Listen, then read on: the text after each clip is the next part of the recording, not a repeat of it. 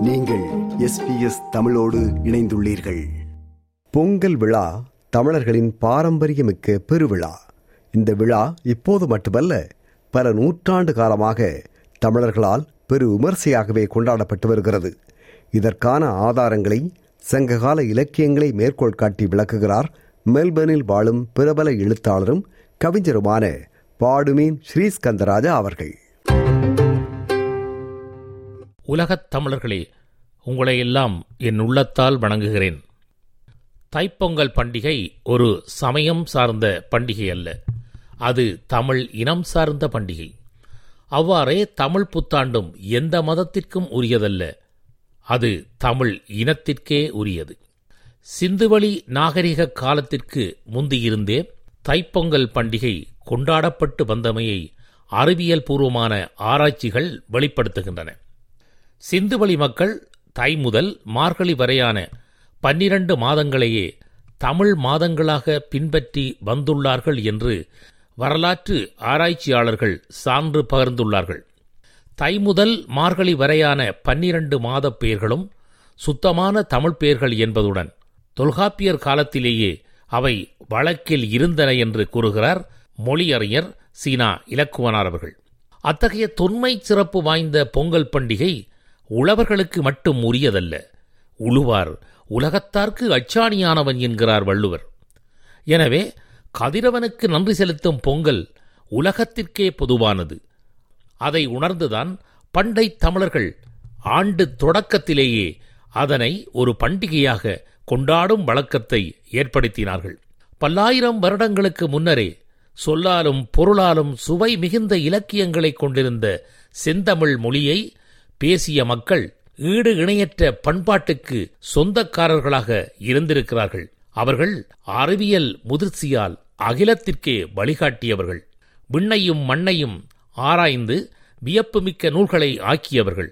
வானிலை கணக்கீட்டு வல்லமையால் கோள்களின் அசைவுகளை குறியீடு செய்தவர்கள். நட்சத்திரங்களையும் அவற்றின் நடமாட்டங்களையும் அவற்றின் பலாபலன்களையும் மிக துல்லியமாக ஆராய்ந்து கணித்தவர்கள். உலகுக்கு பயன் தரும் முடிவுகளை அளித்தவர்கள். அவர்கள்தான் கதிரவனின் ஒளியினால்தான் பயிர்கள் வளர்கின்றன என்றும் காய்க்கின்றன என்றும் கண்டுபிடித்தார்கள். பண்டை தமிழகத்திலே களனி விளைந்து தானிய கதிர்களை பறிப்பது தை மாதத்திலேயே நடந்திருக்கிறது.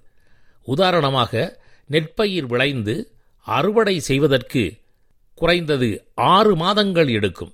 இன்றைக்கு அறுபது எழுபது வருடங்களுக்கு முன்பு வரை அதுதான் நிலைமையாக இருந்தது.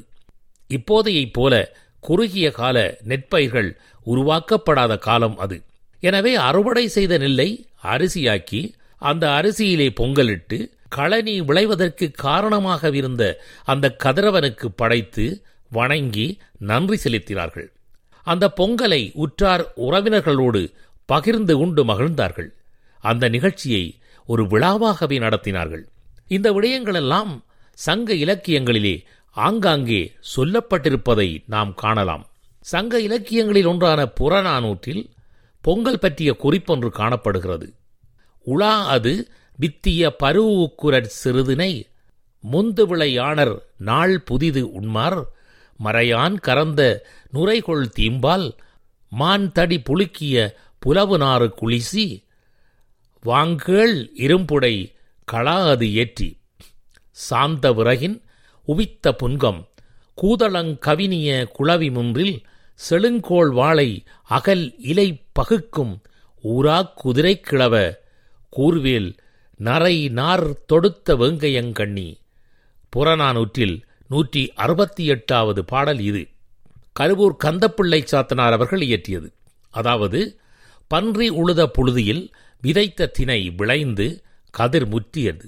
நல்ல நாளில் புதிருண்பதற்கு எண்ணியவர்கள் மறையான் எனப்படும் காட்டு பசுவிலிருந்து புதிதாக கறந்து நுரையெழும்பும் தீம்பாலை உலை நீராக்கி புத்தரிசியை இட்டு சந்தனக் கட்டைகளை விறகாகக் கொண்டு அடுப்பெரித்து மான் இறைச்சி சமைத்த பானையிலே ஆக்கிய பொங்கலை கூதளம்பூ பூத்துக் கிடக்கும் வீட்டு முற்றத்திலே அகன்ற வாழை இலையிலே விருந்தினர்களுக்கெல்லாம் கொடுத்து பலரோடு பகிர்ந்து உண்டுகின்ற வளமுடையவர்கள் என்ற தகவல் இந்த பாடலிலே பதிவு செய்யப்பட்டுள்ளது.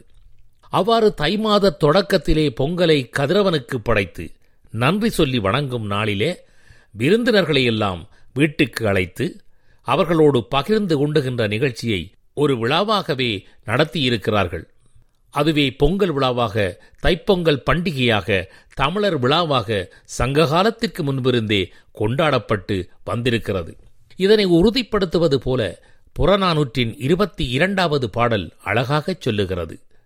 ஆய் அலங்கு சென்னெற் கதிர்வைந்த ஆய்கரும்பின் கொடிக்கூரை சாறு கொண்ட களம்போல வேறு வேறு பொலிவு தோன்ற குற்றானா உலக்கையால் கலிச்சும்மை வியல் ஆங்கண் புலம் தோட்டு பைந்தும்மை மிசையலங்கு உளைய பனைப்போல் செரீச் சினமாந்தர் வெற்றி குரவையோத நீரில் பெயர்ப்பு பொங்க.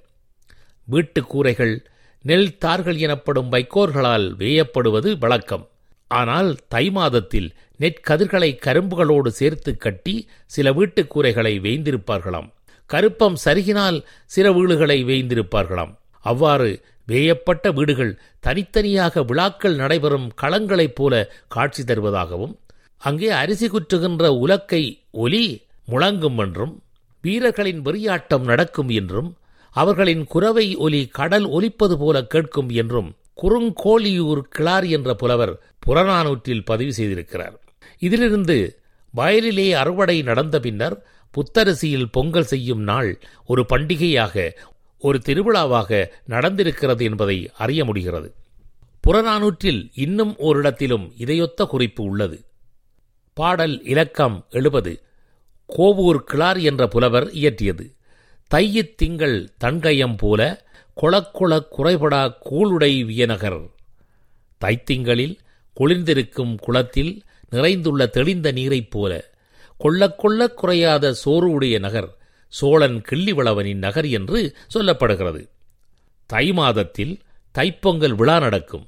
அப்போது குளத்தில் நீராடுவார்கள். அதனால் தை மாதத்தில் அந்த குளத்தில் தண்ணீர் எப்படி இருக்கும் என்பது வெளிப்படையானது என்பதால் புலவர் இவ்வாறு பாடியிருக்கிறார் என்று கருதலாம்.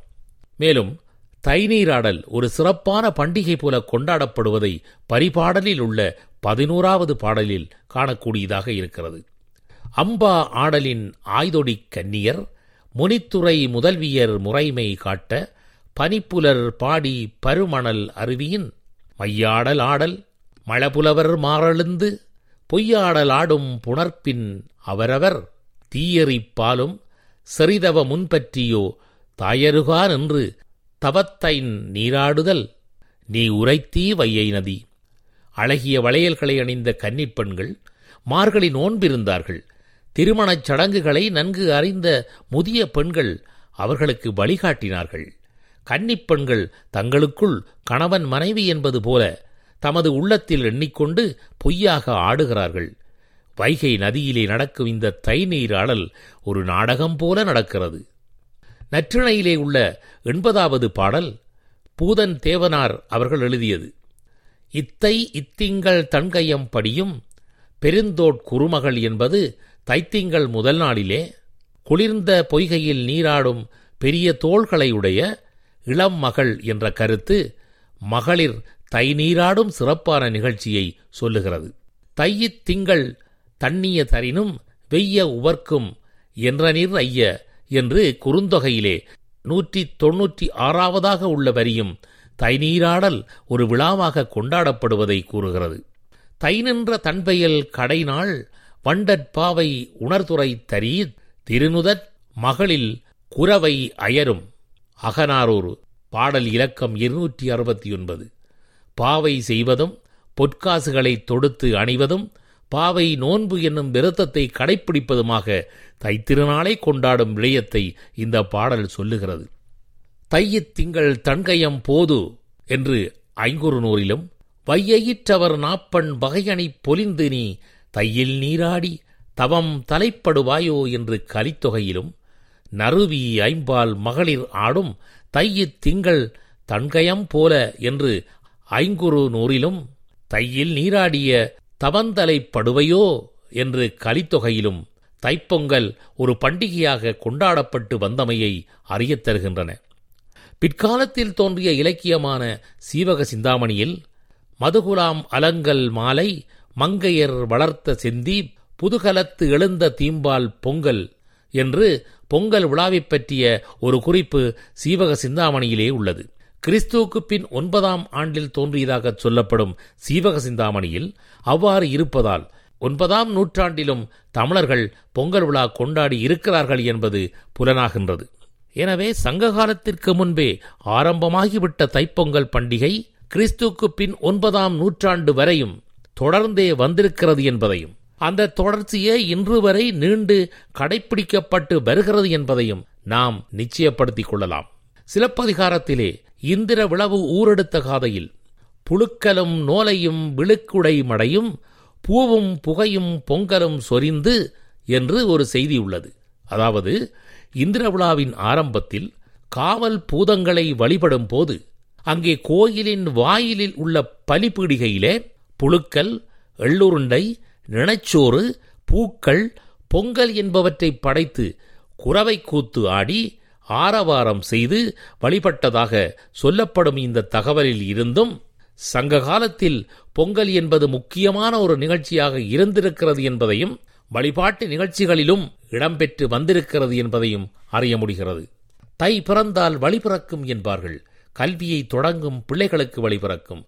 புது வகுப்பிற்கு செல்லும் மாணவர்களுக்கு வழிபிறக்கும் பல்கலைக்கழகம் செல்லும் இளையோருக்கு வழிபிறக்கும் திருமணத்திற்கு காத்து நிற்கும் காதலருக்கு வழி பிறக்கும் பிள்ளை பாக்கியத்திற்கு காத்திருக்கும் தம்பதிகளுக்கு வழி பிறக்கும் பிள்ளைகளுக்கு திருமணம் செய்து வைக்க ஆசைப்படுகின்ற பெற்றோருக்கு வழிபிறக்கும். இவ்வாறு சிறியோருக்கும் பெரியோருக்கும் எல்லோருக்கும் தை பிறந்துவிட்டால் வழிபிறக்கும். வழி பிறக்கும் எனவே அன்பர்களே கடந்த வருடம் அடைந்த துயரலாம் கனவாக மறப்போம். நடந்த வாழ்வில் மகிழ்ந்ததையெல்லாம் நினைவோடு சுமப்போம். புலர்ந்து வருகின்ற தை முதல் நாளிலே புத்தூக்கமடைவோம். காலையில் எழுந்து கதிரவனை வணங்குவோம். புத்தாடை அணிந்து தைத்திங்களை கொண்டாடுவோம். இனிக்கும் பொங்கலிட்டு எல்லோருக்கும் பகிர்ந்துண்போம். அதுவே பண்டை தமிழர் பண்பாடு. அதை கடைப்பிடிப்பது நம் கடப்பாடு. தைத்திருநாள் தமிழரின் திருநாள். தைப்பொங்கல் பண்டிகை தமிழரின் பண்டிகை. விருப்பம் பகிர்வு கருத்து பதிவு. லைக் ஷேர் காமெண்ட் எஸ்பிஎஸ் தமிழின் ஃபேஸ்புக்